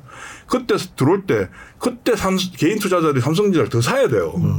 그네들이 더, 그네들이 더 비싸게 사게, 네. 그네들이 어차피 살 걸 더 비싸게 사게끔 우리나라 개인 투자자분들이 더 사서 사야 되는데 그러면 어렵게 어렵게 사는 걸 다 줘버리잖아요. 그러니까 저는 그걸 보면 너무 사실 안타까워요. 음, 그렇군요. 그 저희가 지금 댓글을 잠깐 몇개 소개해 너무 드리겠습니다. 많아가지고. 예. 지식 한 모금님께서 저도 제가 주식 천재까지는 아니더라도 소질이 있다고 생각해서 보험 적금 다 깨서 넣었더니 결국 마이너스네요. 뭐 제게 내게 내가 넘어간 꼴이다 이렇게 말씀을 해주셨어요. 지금 그- 그만큼 힘드신 분들이 많다는 뜻이겠죠. 다 힘들죠, 지금. 예. 그래서 어, 이렇게 격려가 됐다라는 댓글들이 참 많으신 것 같아요. 저희가 오늘 그 엔데믹 맞아요. 시대에 대해서 네. 얘기를 하고 있는데 다 거쳐서 여기까지 왔습니다. 사실은 얘기가. 지- 저희가 질문을 어, 어떤 엔데믹 시대의 어떤 다른 접근법을 여쭤봤는데 사실 대표님께서는 오히려 그런 뭐 수혜 테마 이런 것보다는 그냥 본질적인 거에 집중을 하고 그리고 뭐 시장이 형성되는 과정을 봐라 이렇게 말씀하셨는데 그럼 질문이 그렇다고 모든 주식을 시장 형성 초기에 있는 거를 몰빵할 수는 없을 테고요. 그렇죠. 그러니까 뭔가 적절 한 포트폴리오 구성을 하면 아까 로봇 같이 좀 시- 시장 형성 초기에 들어가는 것들 그다음에 어떤 식으로 좀 이렇게 개인 투자들을 그 구성을 하면 제가 될까요? 조금 하나 더 네. 동시에 비슷한 얘기인데 여쭙고 싶은 게 이제 코로나 시대에는 이제 미래가 빨리 당겨져 왔다라는 얘기를 많이 하면서 사 4차 산업혁명 얘기를 참 많이 네. 하고 우리나라 뭐 동학 서학 할 거 없이 모두 미래에 관한 투자를 많이 하셨어요. 뭐 원격 의료라든지 뭐 사이버 보안이라든지 원격으로 뭐또뭐 중같이 통화하는 것들도 있고 전기차도 그렇고 친환경도 그렇고 이제 우리가 세상이 확 바뀔 거라고 생각을 해서 거기에 투자하신 기술주 같은데 투자하신 분들도 참 많거든요. 로봇도 마찬가지예요. 근데 뭐 예를 들면 로봇을 들자면 로봇 ETF 같은 경우도 지금 그렇게 좋지는 않은 상황이거든요. 그래서 그런 데에 많이 투자하셨던 분들은 어떻게 해야 될까요라는 지금 현재 그, 어, 대부분의 개인 투자자분들이 현재 사서 고생을 많이 하고 있는데요. 이제 금리가 본격적으로 상승하니까 주가 뭐 미래 현금 흐름이 악화되는 기술주들이 타격을 받는다 해서 선제적으로 타격을 많이 받았죠. 이제 이번에 그 오세훈 서울시장께서 주식 뭐 신탁 안 맡기고 네. 다 팔겠다고 하면서 발표한 주식을 보면 다 바이오주들 막 마이너스 50% 이상씩 뭐 이렇게 나 있는데 네. 하물며 그런 분들도 그런데 우리 개인 투자자분들은 오죽하시겠어요. 근데 지금부터는 금리가 인상되는 시기는 사실 모두한테 힘든 시기거든요. 현금 그러니까 이자 비용이 훨씬 더 늘어나고 내가 그 고정 일단 기본적으로 고정비가 증가하는 거잖아요. 기업들은 고정비가 증가하니까 기업들이 고정비 증가하는 부분 이상의 돈을 창출해야 되는 목표를 가져야 되는 거고 인플레이션이 시작되는 인플레이션화가 가는 이상 가는 상태에서는 우리 일반 개인들은 일반 국민들은 인플레이션을 이길 수가 없어요. 내가 가진 돈의 가치는 점점점 줄어들잖아요. 이 돈의 가치가 줄어드는 것을 내가 내 힘으로 어떻게 할 수가 없어요. 근데 기업들은 기업들은 돈의 가치가 줄어드는 부분들을 기업들은 그걸 이겨낼 수 있는 힘을 가지고 있거든요. 네. 그러니까 기업에 대한 투자를 오히려 인플레이션 시기에 더 해야 되는데 문제는 우리가 이제 어, 떤 주식들 물려 있는데 어떤 어떤 주식을 계속 들고 있어야 되는가 아니면 어떤 주식은 내가 이제 지금이라도 잘라야 되는가 이- 여기에 대한 고민을 해야 되는데 네. 다들 일단 아무리 얘기해도 못 잘라요. 내가 손해 본 주식은 누가 옆에서 아무리 올바른 소리를 하더라도 어, 오랜 법에 할아버지 가서 얘기해도 못 자를 거예요. 안 팔아요. 내가- 나는 기본적으로 안 판다는 생각을 머릿속에 가지고 있- 뭐 어떻게 팔아 못 팔지. 오히려 돈 생기면 더해서 단가 낮춰서 물타기해서 본전 내 팔지 몰라도 그렇게 팔 수 없어라고 생각하는데 팔아야 되는 주식은 분명히 있어요. 어떤 주식이냐면 바로 회사가 이익을 창출하지 못, 물건을 팔지 못하고 매출을 일으키지 못하고 이익을 창출하지 못하는 회사라면 주가가 현재 10분의 1 토막 났더라도 팔아야 돼요. 그렇지만 정상적인 매출을 예를 들면 특히 바이오 기업들 같은 기술 특례 상장. 조건으로 상장한 회사들 있잖아요. 매출 제로예요. 매출 제로고 그런 회사들은 뭘 가지고 먹고 산 근데 그런 회사는 부도는 안 나요. 그런 회사한테 돈을 빌려줄 은행은 없기 때문에 즉 부채가 없거든요. 갚아야 될 돈이 없기 때문에 부도가 안 나는 거죠. 존속은 해요. 그러나 존속은 하지만 결국에 가서는 직원들이 다 나가겠죠. 월급을 못 받으면. 그 이런 회사들은 주가가 올랐을 때 주식 시장에서 정자를 통해서 자본 자본 유입을 통해 그내 내 지- 주식을 팔아서 그 돈 갖고 회사가 먹고 사는데 이런 회사들이 주가가 빠지면 엄청난 타격을 받거든요. 제가 재작년인가요? 작년 초인가요? 저는 바이오 2020년 9월 이후부터 바이오를 안- 거래 안 하고 있었고 작년 10월 달에도 바이오를 팔아라고 얘기했던 적이 있는데 그때 어떤 현상이 있었냐면 사회적으로 바이오 기업들이 특히 뭐 알테오전도 그렇고 몇몇 개 기업들이 증권회사 바이오 담당 애널리스트들을 CFO로 스카우트하는 일들이 예. 많이 생겼어요. 그래서 증권회사 제도권에 있는 애널리스트들이 바이오 기업들을 이직을 많이 했죠. 자, 그러면 증권회사에 다니는 애널리스트들은 높은 직급에 이- 임원으로 이제 상장회사 임원으로 가는 거잖아요. 그걸 마다할 애널리스트가 있을까요? 없을 거예요. 영전인 거죠. 그러면 반대로 그 회사들은 왜 바이오에 관련된 일을 하는 사람들이 아닌 금융기관에서 금융을 하는 사람들을 회사 임원으로 스카우트했을까 생각해 보면 회사가 돈이 필요하구나. 회사가 회사를 잘 포장해서 외부에서 돈을 조달해야 되는 상황들이 만들어지고 있구나. 그걸 그걸 이해할 수가 있거든요. 그럼 그러면 바이오들은 현재 돈이 있을까 없을까 생각. 시간이 지날수록 돈이 줄어드는데 주가가 빠져버리잖아요. 주가가 빠져버리면 이 회사들은 돈을 구할 수 있는 방법이 없어져요. 그러니까 주가를 어느 정도로 유지를 계속 주가가 비싸야만이 바이오 회사들은 주가가 비싸야만이 계속해서 정자, 시비 발행 등등을 통해서 자본 조달을 할 수가 있거든요. 매출이 없으니까 물건을 내가 팔아서 돈을 버는 게 아니라 그러니까 남의 돈을 가져와서 그냥 먹고 사는 거예요. 그러니까 무슨 기술 개발했다, 개발했다, 개발했다 하면 주가 올라가잖아. 그럴 때마다 또 뭡니까 정자하지. 그 정자를 고점에서 안 해요. 절대로. 고점에서 정자하면 누가 그 주식을 들고 있겠습니까? 다 팔아버리지. 이 돈이 필요한 기업들이 유상증자를 언제 하냐면 고, 주가가 고점에서 최소 30%에서 50% 빠졌을 때 정자를 해요. 음. 그러면 그때 물린 사람들은 빼도 박도 못하고 유상증자 참여하거든요. 음. 유상증자 하면 더 빠질 거 아니에요. 그러니까 지금은 더 낮은 가격에 사, 주식 사서 단가라도 낮춰야지. 정자하는 손해 보고 있는 주식 정자하는 걸 내가 정자 안 받을 거야 못 빠져나거든 요. 그러니까 그런 기업들은 대체적으로 주가가 올라왔다가 20, 30% 주식 빠지잖아요. 아 조만간에 이상증자의 가능성이 있겠구나. 특히 재무적으로 돈을 벌지 못하는 회사들. 이런 회사들이 내 계좌에 주식으로 들어있다면 하루라도 빨리 정리하시는 게 좋아요. 특히 금리가 올라가는 국면에서는 더더욱 더 힘들어지고 반대로 내가 비록 손해를 봤지만 정상적인 경영 활동을 하고 매출액이 꾸준히 발생하는 기업들은 지금 팔면 안 돼요. 지금 시장은 약시장이 아니에요. 다들 약시장이라고 생각하시잖아요. 뭐 특히 미국에서 뭐, 뭐 고점 대비해서 20% 빠지면 베어 마켓 뭐 이렇게 얘기하는데 약시장이 아닌 이유가 뭐냐면 최근에 우리 상장된 회사들 뭐 대기업들도 마찬가지고 중소기업들도 마찬가지고 기업들이 공시를 한 번씩 해요. 네. 어떤 공시를 하냐면 투자를 하겠다. 새로운 설비 라인 증설하겠다. 공장 새로 짓겠다. 뭐, 뭐 M&A 하겠다. 이렇게 투자를 하- 투자 활동을 하겠다고 발표할 때 시장에서 어떤 반응을 보이냐면 호재로 받아들여요.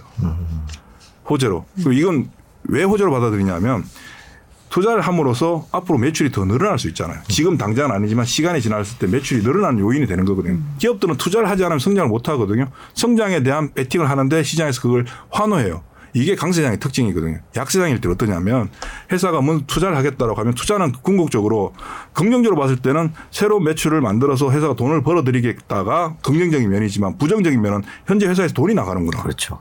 약세장일 때는 투자를 한다고 발표하면 회사 주가 폭락해요. 왜? 왜 중지한 현금을 왜 쓰는데? 현금 쓰지 마. 왜 투자를 해? 왜 M&A를 해? 하지 마. 그냥 있는 대로 지켜. 이게 약세장의 특징인데 지금 시장에서는 종, 시장은 되게 우중충하고 분위기 나쁘고 주가는 빠지고 흘러내리고 하지만 시장 내부에서는 종목들이 움직이는 굉장히 지금도 신고가를 경신한 종목들이 나오고 있어요. 네. 신고가를 어떻게 경신해 약세장인데. 약세장인데 신고가를 경신한다 이거는 불가능한 거거든요. 근데 그런 종목들이 나오고 있는데 그런 종목들이 공통적인 특징은 실적들이 다 좋아요. 돈을 잘 벌고 있고 돈을 잘 벌고 매출 물건 잘 팔고 돈을 잘 벌고 있다는 얘기는 금리가 아무리 올라가도 금리를 극복하는 만큼의 수익을 가져오는 거거든요. 그런 대상은 주식을 사야죠. 그러니까 내가 가지고 있는 손해를 똑같이 뭐 마이너스 50%다라고 했을 때 돈을 벌지 못하고 있는 회사 그냥 무슨 재료에 의해서 움직이는 회사 기대만 가지고 있는 회사라면 정리를 해서 그 중에 또 올바른 회사도 있을 거 아니에요. 네. 이쪽으로 옮겨주는 거죠. 음. 즉 교체를 해주는 거예요. 매도가 아니라 포지션을 조정하는 거죠. 그렇게 해주게 되면 결국 금리 인상 시기에는 종목들의 차, 차별화가 본격적으로 시작돼요. 지금부터는 지금 계속 진행되고 있는 중이고 유동성에 의해서 어떤 위기가 왔을 때 돈을 풀어서 시장을 움직일 때는 좋고 나쁜 구분 없이 다 올라가요. 그때는 오히려 이슈가 있고 재료가 있는 애들이 더 많이 올라가요. 기대감, 어차피 기대감이 있기 때문에.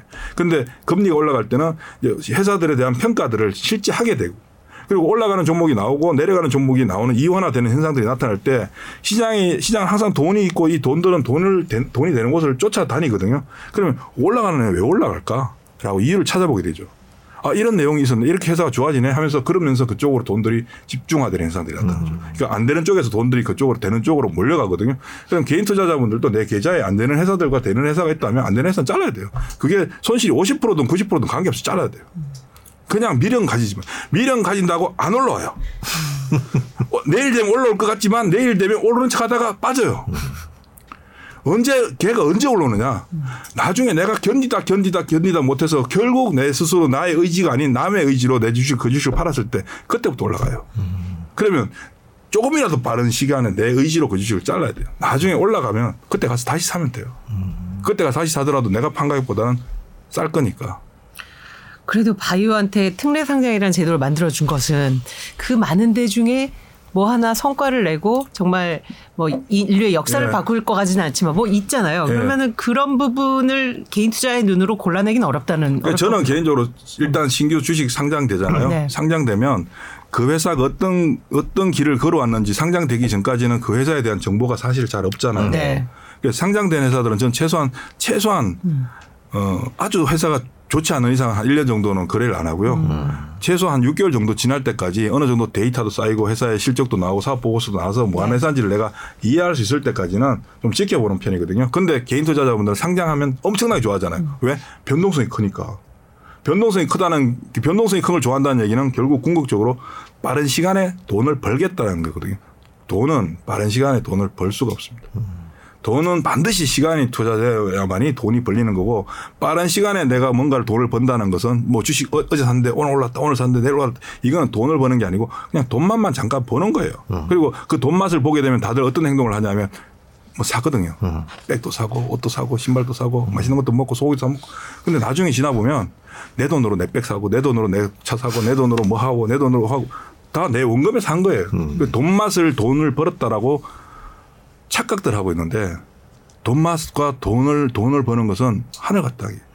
돈 맛은 오늘도 돈 맛을 볼 수가 있어요. 그렇지만 돈은 시간이 지나야 돈이 벌리거든요. 네. 이 부분을 우리 우리나라 개인 투자자분들이 좀좀 심각하게 고민하고 생각해 주셨으면 저는 진짜 좋겠어요. 왜냐하면 이, 이 우리 대한민국 주식시장이 생긴 이후에 지금과 같이 많은 개인 투자자분들이 주식시장에 들어온 건 저는 30년 동안 처음 봤거든요. 그 다들 돈을 벌면은 주식에서 돈을 벌면 아까도 말씀드렸지만 백도 사고 옷도 사고 뭐 고기도 사 먹고 치킨도 더 먹고 뭐 할 거 아니에요. 그럼 국가 우리 경제 활동 실제 실생활 속의 경제 활동이 얼마나 좋아지겠어요. 돈은 돈은 저는 돈에 대한 생각이 명확한데 돈은 써야 되는 게 돈이라고 생각해요. 없는 데 쓰면 이거는 안 되지만 많이 벌어서 돈을 많이 써야 된다. 그래야지 내가 돈을 더 많이 벌 수 있다. 그렇죠. 내가 돈을 많이 벌어서 많이 쓰면 또 돈을 받는 그 사업하시는 분들은 돈을 벌 거 아니에요. 그분들도 돈을 벌고 돈을 벌고 돈을 벌고 돈을 벌고 하면서 모든 게 좋아지거든요. 그리고 최근에 그 제일 나쁜 게 국민연금 같은 경우가 우리나라 주식 안 사잖아요. 네. 그리고 개인 투자자를 보- 보면 가끔 나는 미, 미장만 해, 국장 안 해, 뭐 이렇게 한국식 무시하잖아요. 기본적으로 정말 잘못했거든요. 국민연금이 예를 들어서 국민연금의 가장 큰 목적이 국민연금의 수익을 높여서 우리 국민 국- 나중에 나이 들었을 때 연금을 받을 수 있는 게 재정을. 목적이다. 이게 가장 큰 목적이다고 하지만 우리나라 국민들이 점점 이- 인구도 줄어들고 못, 못 살게 되면 국민연금 가입률도 낮아질 것이고 국민연금 자체가 기조가 좀 힘들어질 거 아니에요. 그러면 우리 국민연금이 건실해지려면 앞으로 뭐 다들 미래를 걱정하고 있는데 사람들이 애를 많이 낳고 사람 인구가 자꾸 늘어나게 만들려면 뭐가 좋아져야 되냐면 사회적인 제도도 좋아져야 되고 사회적인 환경도 좋아져야 되고 경제 성장률도 좋아지고 누구든지 돈을 잘 벌고 돈을 잘 버는 환경이 되면 애 놓지 마라 해도 놓을 거잖아요. 그럼 국민연금이 단순히 단기적인 수익률 때문에 외국 주식을 사는 게 아니라 우리나라 기업들한테 투자를 많이 해줘야죠. 사실은 기업들이 투, 기업들한테 투자를 많이 해주고 기업들 주식을 많이 사주고 기업들의 주가가 올라가면 아까 말씀드린 바이오 기업 같은 경우들도 주가가 올라가면 증자를 해서 또 투자를 할 수 있는 거고 뭐 자기 내부에 쓰는 것도 있겠지만 투자해서 어떤 결과물을 또 만들어낼 거 아니에요. 정상적인 제조업체들도 해- 국민연금이 돈을 많이 투자해주고 과감하게 투자해주면 그 기업들이 결국은 뭘 고용 창출하고 물건 잘 팔아서 돈 벌어 배당도 많이 주고 사회적으로 돈의 흐름들을 통화 승수를 계속 높여줄 수 있는 요인들이 되잖아요. 이런 것들이 현재 지금 우리 시장에 원천적으로 딱 잘려 있다 보니까 이 부분들이 잘려 있다 보니까 구조적으로 잘 못 들어가고 있는 거죠. 이게 저는 너무 안타깝고 특히 개인 투자자 삼성전자 주주만 500만 명이라고 하는데 네. 이렇게 많은 사람들이 주식에 대해서 옛날에 불과 몇 년, 한 10년 전만 하더라도 어디 가서 주식 한다는 얘기하면 투기꾼 취급받아서 주식 한다는 얘기 못 했거든요, 사람들이. 친한 사람들끼리 내가 어제 뭐 샀는데 아직 남들 하면 네. 주식 뭐 얘기하면 아유, 그거 투기나 하는 그렇죠. 이런데 지금 사회적인 분위기 어떻습니까? 요즘 주식 뭐 하는 게 아침에 얘기하고 주식 그러죠. 안 하면 바보잖아요. 네. 이렇게 건전하게 이 투자할 수 있는 환경들이 조성되어 있는 이 상황을 이, 네. 이 분위기를 좀 정책적인 어떤 부분들도 좀 지원해서 어, 그러니까 다들 좀 돈을 좀 많이 벌게 네. 해주면 참 좋겠다. 연금 부분은 한번 다시 대표님 모셨을 때 한번 조금 더 자세하게 여쭤보고 싶은 부분이 있어요. 그래서 네. 그- 진짜 시간이 보통 저희 뭐 전문가들 모시면 정말 빨리 가긴 하는데 네. 진짜 대표님 모실 때마다 저희가 질문에 준비한 것에 한 절반도 못했는데 지금 벌써 예. 1 시간 10분이 지났습니다. 아? 저희가 이게 대본을 어떻게 하나? 뭐 조만간 한 번 더 나와 주셔야 될것 저희 같은데요. 정식으로 나오시기로 했고요. 그리고 사실 오늘 말씀이 어, 어, 보- 아, 본인은 잘 모르시는 얘기인 아, 것? 같은데요. 네, 네. 오늘 말씀 되게 중요하다고 느끼신 게 진짜 이 2년 반 동안 코로나로 아주 많은 사회적 변화가 있는데 그 중에 가장 큰 게 아마 이 금융시장에 참여하는 부분에서의 변화일 거고 근데 대부분 이제 종목에 대한 선택하는 방법 어떻게 어, 뭐 trading하는 tool 이런 얘기만 했지 사실 이런 기- 근본적인 생각에 대한 얘기는 저희도 그렇죠. 잘 많이 안 했던 것 같아서 저희도 좀 어, 반성을 하면서 네 근데 오늘 듣고 또 이제 1분기 좀 실적 이제 발표하는 4월 좀 이제 마무리하면서 어, 다음 때 봄 지나서 여름에 가까울 때 다시 한번 뵙, 뵙고 그. 제가 마지막 질문 하나 또 하면 안 질문? 될까요? 하세요. 저희가 원래 마지막이라고 한 세 개쯤 하는데요. 아니, 첫 번째 마지막 이분 이. 질문. 예. 첫 번째. 예, 그 하시죠. 청국장님께서 네. 그 대표님도 아까 뭐 아마 환율 얘기 때문에 그러신 것 같은데 미국 주식보다 한국 주식이 상승 여력이 더 크다고 보시나요? 라고 말씀을 저는 주셨습니다. 누가 더 좋을지는 잘 몰라요. 네. 그리고 뭐 예를 들어서 제가 제일 어려운 질문이 지수 몇 포인트나 이런 거 네. 어디가 더 좋을까요? 그거는 제가 잘 모르겠고요. 어 제가 저는 미국 주식을 보긴 봐요. 보긴 보지만 제가 아무리 미국 주식을 열심히 본다고 하들 기업들 내용을 찾아본다고 하- 한들 한국에 있는 기업들보다 제가 그 회사를 더 잘 알 수가 없거든요. 네. 그리고 아주 시장에 대한 정보들도 디테일하게 어떤 어떤 정보들 기본적으로 봐야 되는 것들은 있겠지만 한국 시장에 있는 수많은 한국 시장에 영향을 미칠 수 있는 요소들을 기업들의 그 주가에 영향을 미칠 수 있는 부분들을 알 수 있을 만큼 저는 미국 시장을 잘 모르기 때문에 그래서 미국 시장을 안 하는 거거든요. 왜냐하면 네. 우리나라 주식시장에 상장된 회사도 다 몰라요, 제가. 쉽지 않죠. 예. 그래서 아는 것만 그리고 저는 제가 모르는 것에 대한 관심을 저는 안 가지니까. 편이에요. 예. 아 진짜 마지막 질문 하겠습니다. 그 또 나와주세요라고 김지영님이 말씀해 주셨고 페리에 님께서는 언제 나오시나요라고 물어봐 주셨는데요. 거의 예. 제가 말씀드린 거 네. 이제 못을 바꿔. 네, 그래서 어, 저희가 조만간 또 뵙는 걸로 네. 그렇게 네. 말씀드려도 되겠죠? 예. 네. 오늘 장시간 시간 내주셔서 감사드리고요. 네. 또 말씀을 다시 한번 들으면서 저희도 좀 정리를 해, 해봐야 될 것 같습니다. 긴 시간 고맙습니다. 아유, 예. 예, 감사합니다.